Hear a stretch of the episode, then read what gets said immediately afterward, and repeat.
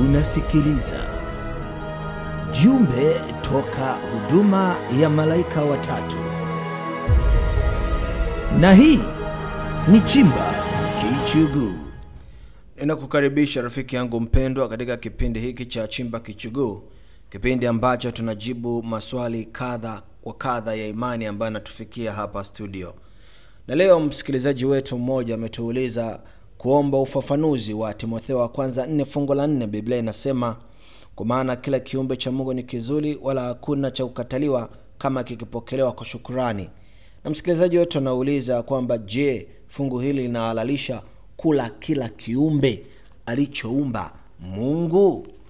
E, kule Mtwara niliwahi kuishi kipindi fulani, wana msemo unasema cheumbile Mungu chikumemena, yaani chochote alichoumba Mungu kinafaa kuliwa. Je, fungu hilo lina sapoti hoja hiyo? Sasa ili tuelewe ama tujue msingi wa hoja hii, tujue ya kwamba hoja hii imejengwa katika maneno yanayosema wala hakuna cha kukataliwa kama ikipokea kwa shukrani. Kwa hiyo watu wanachanganyikiwa na kudhani ya kuwa fungu hili limeruhusu ulaji wa vyakula najisi. Sasa hebu tuangalie uchambuzi wa fungu hili ili tuondoe huu utata ambao unajitokeza. Na ili kuelewa ni lazima tusome paragrafu nzima, nayo inaanza fungu la kwanza mpaka la tano. Neno la Bwana linasema, basi Roho anena waziwazi ya kwamba nyakati za mwisho wengine watajitenga kwa imani, wakisikiliza mafundisho ya mashetani na roho zidanganyazo. Kwa unafiki wa watu wasemao uongo, wakichoma moto dhamiri zao wenyewe, wakiwazuia watu wasioe na kuwaamuru wajiepushe na vyakula ambavyo Mungu aliviumba vipokewe na shukurani, na walio na imani wenye kuijua hiyo kweli. Kwa maana kila kiumbe cha Mungu ni kizuri, wala hakuna cha kukataliwa kama kipokelewa kwa shukurani, kwa kuwa kimetakaswa na neno la Mungu na kwa kuomba. Sasa ili tuelewe fungu hili vizuri ni lazima tuelewe mambo yafuatayo. Kwanza, fungu hili Biblia inatuambia Mungu ndiye mtoaji wa chakula, yaani Mungu ndiye ana mamlaka ama ndiye mwenye mamlaka ya kusema kipi ni chakula na kipi sio chakula. Katika Timotheo wa kwanza nne tatu Biblia inasema vyakula ambavyo Mungu aliviumba vipokewe kwa shukurani. Kwa hiyo kuna vyakula ambavyo Mungu ameumba ili vipokewe kwa shukurani. Maana yake nini? Maana yake katika vitu alivyoumba Mungu, viko vitu ambavyo Mungu aliviumba ili vitumike kama chakula, na vipo vingine ambavyo Mungu hakutegemea vitumike kama chakula. Sasa tutaangalia mafungo kadhaa yanayoonyesha vitu ambavyo Mungu aliviumba ili vipokewe kwa shukurani kama chakula. Katika kitabu cha Mwanzo moja fungu la 29 Biblia inasema Mungu akasema, tazama, nimewapa kila mche utoao mbegu ulio juu ya uso wa nchi na kila kila mti ambao matunda yana mbegu vitakuwa ndiyo chakula chenu. Kwa tunaona kabla hata ya dhambi kuingia, Mungu aliwapatia wanadamu mlo wa kula matunda, na baadaye kidogo baada ya, ya, ya, ya, ya dhambi kuingia, dhambi ilivyoingia, tunaona Mungu akaongeza mlo akaongeza menyu katika sahani ya mwanadamu. Katika Mwanzo tatu fungu lile la kumi na nane Biblia inasema michongoma na miiba itakuzalia, nawe utakula mboga za kondeni. Kwa tunaona tena Mungu anaongeza chakula kingine hii kwenye menyu ya mwanadamu. Mara ya kwanza alitoa matunda na vitu vya nafaka, sasa hivi anaongeza mboga mboga. Kwa hiyo mpaka muda huu vitu vilivyoliwa ama Mungu alivyovitoa kwa ajili kupokewa kwa shukrani kabla ya dhambi, vitu ambavyo Mungu aliviumba vipokewa kwa shukrani kama chakula, vilikuwa ni matunda, nafaka na mboga mboga.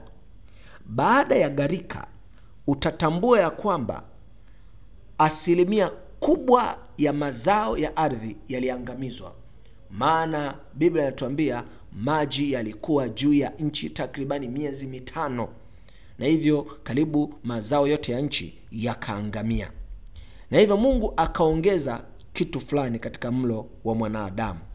Lakini kabla sijakwambia Mungu aliongeza nini, ni kuonyeshe kwanza utofauti uliokuwepo hata kabla ya gharika. Katika Mwanzo saba moja mpaka mbili hasa fungu la pili, Biblia inasema katika wanyama wote walio safi jitwalie saba, mume na mke, na katika wanyama wasio safi wawili wawili, mume na mke. Na hivyo hata kabla ya kuwepo kwa taifa la Israeli, watu wa Mungu walielewa juu ya utofauti wa wanyama safi na najis, kwa sababu wanyama najis hawakuruhusiwa katika huduma ya upatanisho ama sadaka ya Mungu.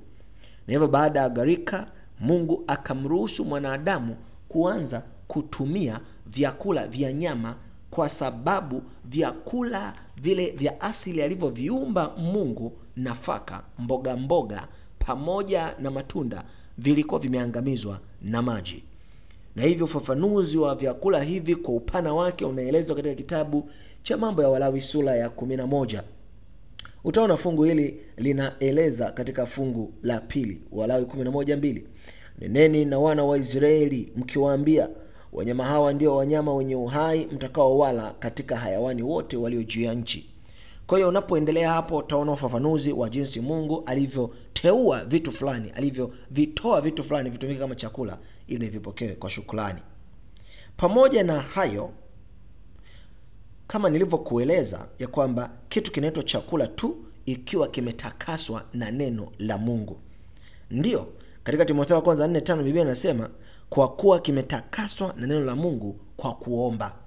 Kwa hiyo ili chochote kifai kuliwa ni lazima kwanza kiwe kimetakaswa na neno la Mungu, maana katika neno la Mungu ameagiza nini kiliwe na nini kisiliwe. Najua unasema mtumishi, na maana kitimoto Mungu hajaagiza kiliwe. Katika Mambo Walawi 11 fungu la saba Biblia inasema na nguruwe, kwa sababu yeye anazo kwato, naye mwenye miguu kupasuka kati, lakini acheui, yeye ni najisi kwenu. Kadhalika utakavyoendelea kusoma katika sura ya 11 utagundua vipi Mungu alivitoa vitumike kwa chakula na vipi hakuvitoa vitumike kwa chakula. Kwa fungu hili la Timotheo wa kwanza nne Timotheo wa kwanza nne fungu la nne halimaanishi kila kitu kiliwe. A a linaweka mambo wazi katika fungu la tano kusema ya kuwa chochote ambacho kinatakiwa kiliwe ni lazima kiwe kimetakaswa kwa neno la Mungu na kwa kuomba. Mungu akubariki na nikutakie wakati mzuri. Unasikiliza jumbe toka huduma ya malaika watatu, na hii ni Chimba Kichuguu.